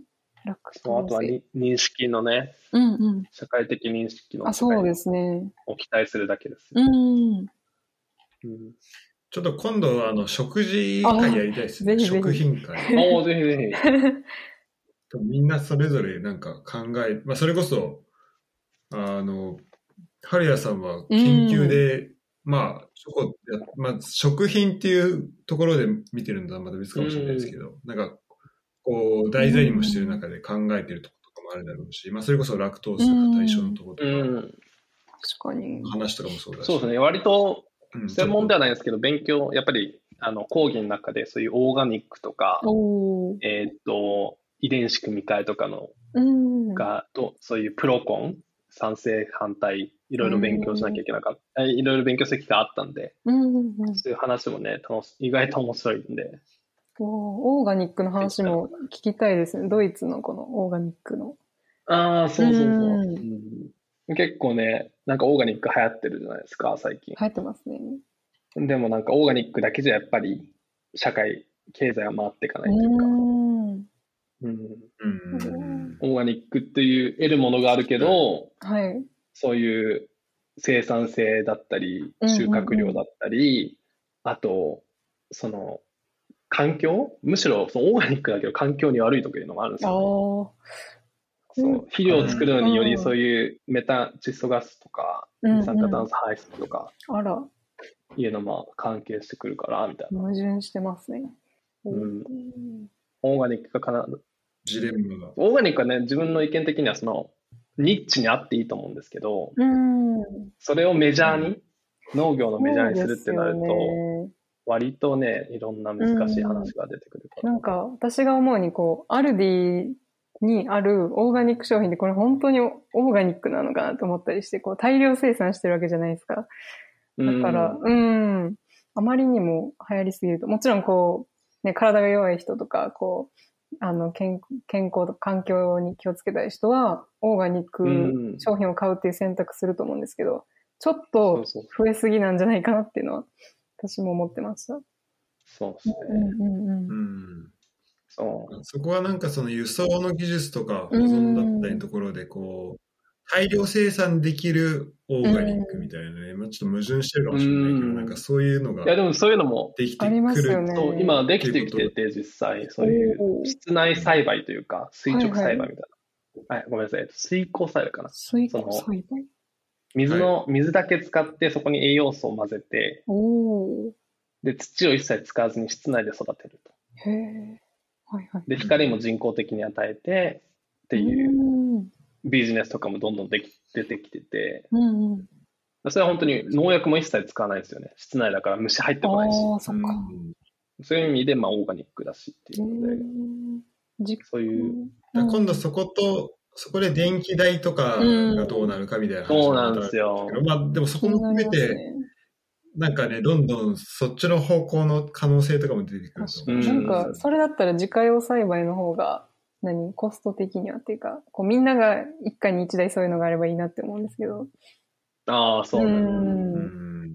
こう小さい。まあね、やっぱりなんだろう、経経済学的に言うとというか、その規模の経済っていうのがあって、はい大量に一回に生産すると、うんコストもだいぶ抑えられて、うんたくさん生産できるから、あそうですよね。っていうありがたい恩恵もあってでそういうそういうのだとアメリカとかだと多分大電気代？うん。アメリカじゃん、アメリカとかドバイとか、電気代がもうほぼタダみたいな、石油じゃんじゃん出てくるから。アメリカだとシェールガシェールガスから。うそういうところがすごい発展ししてるテクノロジーで今、おー水耕栽培。日本とかだとだいぶ電気代高いから、それをどうね、うん。あの、賄う、補うかっていうのはだいぶ課題になってるけど。とかいうのを結構大学院の授業でやってたんで。別、別会でぜひね、そういう遺伝子組み換えとか話せたら。うんうん。やりましょう。あぜひやりましょう楽しそうですね。お願いしぜます。ひぜひ。では、じゃあ、早いもんでララスストバッタトですねーですね。バッタこのこれはだいぶさっくりなんですけど、お？そのササハラ砂漠っていうのおがあって、サハラ砂はい漠。その、あまりさ、さっくりにす終わりそうな本当ですか？長そうすでですよに、。すでに面白い。だだいぶ、なんだろうな、さ本当にだみんな旅行とか行くじゃないですか。はい。のそのうん旅行の、まあ旅行先の一つとして、一回その、モロッコかな？モロッコに行ったことがあって、うん。それで、はいその、まあ、本当に無計画旅行っていう題材で、もう本当ホテル、エアビーだけ抑えて、あとはもう行ってみてからな、そこを歩いて何するか決えめー、る。飲んで、そのモロッコ着いて、で、砂漠あるっていうのもなんかあんま知らなくて。しかもサハラ砂漠ですよ。そう サハラ砂漠？って、え、聞いたことあるぞみたいえな。ー、もしかしてあのサハラ砂漠に行ける国なのかっていうのを現地着いて分かって、マジか。それでそこから現地でその旅行代理店みたいな、こう並んでる、軒並み並んでる通りがあったんで、そこいろいろ話聞きに行って、おほんでまあ価格交渉とかして、じゃあさ2泊3日で、ーええーっと、じゃあ連れてってあげるっていうのをツアー申し込んで、まあツアーって言ったらそのドライバーさんが一人ついててくれて、彼がそういろいろ、うん二人で旅行してたんですけど、その二人をその車でいろいろ連れてってくれみたいな。いう旅行サービスで、そうですね。で今、それ以前ってなんか旅行って、なんだろうな、自分の感覚的にな、結果どこ行っても一緒じゃんみたいな。ヨーロッパで言うとどこの国行っても、まあ、教会あ、教会見て、市街地見て、まあ、そこのご当地食べ物を食べて、うん。なんかそういうちょっとイメージができつつだって、なんか旅行に対してそんなにあ積極的じゃなかったんですけど、うん。なんか本当そこ、それこそサカラ砂漠、その大自然の体験っていうのは本当に、またね、そういう発展した社会と対極うんうん。の体験ができるから、そういう意味で行ってすごいじ、なんか旅行、新しい土地に行くとか、新しい、なんだ、文化、自然を体験するっていうのにすごいポジティブなイメージを持てるようになった、はい、旅行、旅行体験だったから。感じです。うん。いや、それこそ夜とか、すごいもう180度、あ、そっち星が。平線、右からこうバーッと見て、左までもう一面星みたいええ。な。真横にね、そう、水中、えーあの、なんだろう、水平に見て星が見えるみたいな体験ってないじゃないですか。ええないや、立って、上だけですね。そう、大体上を見なき見上げなきゃさ、星なんて見えないものが、はいはい。もう寝っ転がって上見れば、目線全部星みたいな、すごい。いう経験がすごい本当感動して、ええそうそう。プラネタリウムでもないっすね。ないですよね。ね。うん。なかなかそういう経験ができたのがうわ良かったなっていうの。おいや、それはもう本当珍道中で、その一緒に試した子はお腹壊すし、あら、うわ大変。で、いろんなトラブルに巻き込まれ、なんか途中でなんだったっけな、ラクダに乗ってて、俺ラクダが落ち落ちそうになって一回。ええ危ないですよ。そんでめめちゃめちゃ怒られたってガイドに。ええそれまでめちゃめちゃあ、怒られめちゃめちゃ優しかったのに。そう、俺ちょっと、やばい、最初ちょっとそ、これ最初に下がるんですけど、結構調子乗りなところがあるんで、あラクダ乗ってテンション上がりすぎて、調子乗って両手離して、わーいとか言ってたの。あー、怒られそうです。それでそう後ろから写真撮ってもらったりしてたら、一回なんか、いきなりガクンってなって、落ちそうになって。わわわわわわ。めちゃめちゃ怒られるとかそういうすごい楽しい旅で、はい。うーん。まあこれを9番見つけましたえ。て感じですね。ありがとうございありがとうござます。います。すいません、長々と。いや、面白かったな。いえいえ、はい。うーん。すごい楽しかったです。じゃあ1番からちょっと順番に言うと、1番は、えっ、と、謙虚言語。うん。ですね。2番、2番セカンド、ブルージャイアント。あ、そうです。3番、三番サードの1年4組、これ松崎先生だってます。松崎なのか松崎先生。うん。松崎先生、はい。で、4番のインドネシア旅はい行、5番デカセギ、二回さん6デカセギ番の、デカセギの、えっとプーマの入入社社日。で。入社日、はい。うん。で6番中学野球部、はい。7番数学12点から100う点わ。で8番ラクトース不対称9番サハラ砂漠、はい。そうなりますね、私のうん打順は。ありがとうございました。とても楽しく聞かせていただきました。どうどうですか振り返ってみて9番。多分このあの9番多分絞り込む作業もなかなか大変だと思う、うんそうですね。あと、3つ、4つ候補があったんですけど。ああ、もっとありそうですよね。いや、エピソード的、トーク的に面白いのはこれかなってことで9番サハラ砂漠 だったんですけど、うんね、もっと、いや、今ね、振り返ってみると、なんか面白いこともいろいろあったし、うん。今後、今後もね、こうんう、打順に組み込んで、うん。ま食いだまだ。食い込んでこれるような体験をどんどんしていきたいなって思ったんで、うん。うんすごいいい機会でした。わあありがとうございます。ありがとうございます。また、クララちゃんからはどうですか？いやなんかまあもう結構聞き返したくなりますね。もう、ポッドキャストで撮ってくださったおかげで、聞き直せますね。そう、人生の教訓、その、春屋さん的なその人生の教訓がぐっと詰まった9つだと思うし、まあその最後のラクダのその、調子乗っちゃったっていうので、またこう、一番に戻るっていう、こう、お母さんのね。大事だよっていう。ちょっともうぐるぐるる、ぐるぐるもう回れそうな感じで。あよく気づいてくださった。そう一番に打順が戻ってくるようにサハラ砂漠にしたのがあるんですよ。打順が戻ってくる。おーまあでも、そう、母うん母親には聞かせられない話ですね、その そうなんや。おーまあまあ、ありがとうございます。うん。いやありがとうございますこれは？え、ちなみに二人の関係で言うと、二人はどれぐらい前から知り合いなんでしたっけ、えーっと、実質なんだね。去年去年の10月 ?10 月の花金ですね。うん。そうですね。ケルンで行われている、その日本人と日本語を学ぶドイツ人が集まる、そのシュタムティッシュみたいな、っうん。ていう集まりがあっえて、ーそこでたまたま、そのフラッと、私は自分一人で参加したうんですけど、ん、私も一人で、あ、いや、友そうですよね達に、あの、完全パートナーに連れられて、あーうん。で、ふらっと行ったところで、あ、うんボンなんですかっていうので知り合っそう。うんうん。た実質。確かに、ケルンでボンの人だったら結構テンション上がだいります、ね。ぶね、そうなんですよテンション上がりますね。ねえ、どこ住んでますかとか言って、ああ、そこね、みたいな。もうケルンでその話できないんで。そうなんだうん。で、他にももう、もう二人、そう、ボンに住まれてる方がいて、一気にこう、距離が縮まったっていうか、こう、うん。うんうん。そうそう。じゃあ、この、まあ、8ヶ月級、まあ、10ヶ月弱ぐらいですかね。なんか、知らない顔とかみたいなのも、なかなか結構見えましたが、、今まで結構日本、お互い多分日本に今回の冬一時帰国してたんで、実質、あーそうですよねそうですよね。去年でしたよね、一番思い出として濃いのは。ううんん、確かに確かに。うんうんうん。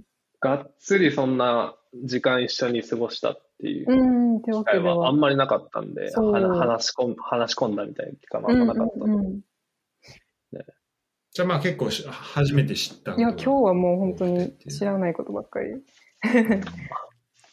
うん うんいや、これ確かにいいっすね。初対面じゃないけど、初期段階の時に打順発表して、話、話深掘りしながらお互い知り合うみたいな。いい方法。いや、そう、図らずもなんかそれが確認できたうんうんちょっとよいやよかったねもう確かにぜひね、次回もあれば、クラダちゃんのね、9番のああ、そっか。打順も聞いてみたいです。披露したいですそうですね。ね。うん。ちなみに、その、そうなんですよ。だから宝塚事件、宝塚事件の話も聞きたいけど、なんかこんな、ちょろっとで聞いちゃっていいのかなって。あー確かに確かにああ、まあ。がっつり、がっつり聞きたいですよね、割と。質問とか。もしあれやったら、そう、打線の時とかあ、それでもいいいですよ。聞こうかなってうんうんうんうちょっと思どっちでも大丈夫です、私は。じゃあ、確定4番ですね。宝塚受験4番わかりました。4番確定で。覚えときます。4番に入れる。はい。OK です。すいません。まあじゃあリスナーの皆さん。そうですね。ねまた次回楽しみにお楽しみにということで。うんうん。とはい。うん、だいぶたっぷりと、あの、2時間半おお話いただきました気づいたらあり。がとうございました。うわこんな、あっという間ですね、やってみると。ねっていうことなんですよね。だからこれやっぱ撮ってみると、なんか、あの、長いエピソードになるのが、なんかちょ、ちょっと理解していただけるかなと思うんうん、ですけど。確かに確かに。んうん。あっという間なんですよ4時間超えちゃう。うっていうのも納得かもしれない。うんうんうんいや、楽しかったで。そうですすね。なので、またちょっと、そうですね、ボン大学学生集合ということで、はい。はい。話できたらなと思うんですけど。読んでください。これから、夏は、お二人は結構忙しいんですかね。でも、春谷さん、あれ、最後の大詰めですよね、今。そうですね。私うん。は、あの、卒論が最後残ってるんで、ちょうど先週金曜日に、その実験結果全部で終わってて、おお。ももう、うん。狂から狂気乱舞で喜んでたんですけど、ここからまあその実験結果か書いて提出ってことなんで、まあ、まあでもうん。ね、ポッドキャストで言うと、ね、2時間、3時間、全然よ時間は作れるので、ぜひうん。読んでいただきたいですね。わかりました。ちょ僕、この来月結構、なかなか時間取れなそうなんで、ちょっとそ忙しくなる前にはい。連絡できるというか、うんもう次できるといいなと思ってます。そうですね。でも今月もあと残すとこいつか6もう日とか。25日なんで。そうなんですよ。あ、25か今日。そうっすよね。ちょっと、またその辺は連絡します。じゃあ我々がもし3人でね、遊ぶとかなっても、そもの会会話録音してもいいんじゃない？う、そう、集まれるときに、それねそれいいっすね録音しないと。バー、バーであっても、もう、ゴートさんがマイクオンにしとくみたいな。確かに。クラブハウス的な展開だってもね、全然。じゃあちょっとピンマイク用意してますおえ、すごい。ー本格的や。ロロケみたいになってる。帰るのかな YouTube 載せたいですね。そうっすね、確かに。ドイツのバーで3時、2時間喋ってみたみたいおしゃれやな。な。おしゃれだな。うん。ああ、そうなるとカメラも買いたくなります、ね。おー、確かに設備カメ投資をラ。、私の使っていいですよ。デジカメでよければいいのあるんですか？はい。うんマジですか？いいっすね。うんえ、それじゃあやりますそれでやりますか。ビール飲みながらね、ソーセージ食べながら。ね、天気良かったらビアガーデンでも。ああ、いいですね。うんあ本当ですね。あと、うちのその、ベランダ結構でかいんで、うち来てもらっても。いいっすねえ、本当ですか？はい。まあ森の横でよければもう。ぜひぜひ。いいですねうんうん。では次回は森からお届けということで。わあ。はい。ありがとうございます。楽しみです。はい。では、えー今日は、ボンから、本当にボンからですね。すよボンだけですうん、ね。そうですね。うん。ボンの駅のこっち側から、場所まで正確。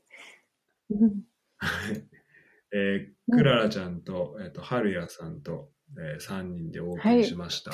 はい、ありがとうございました。ありがとうございました。まあ、今回だいぶね、だいぶ分かってもらったと思うんで、また今次はさらにこう深い、うん深掘った話。で、まあの次はクララちゃんの、打線会えー打線会を、ははい気になるちょっとお楽しみに用意してまいりまはいす。はい。はい、楽しみにしてます。はい、ありがとうございました。はい、ありがとうございます。また会いま。しょう。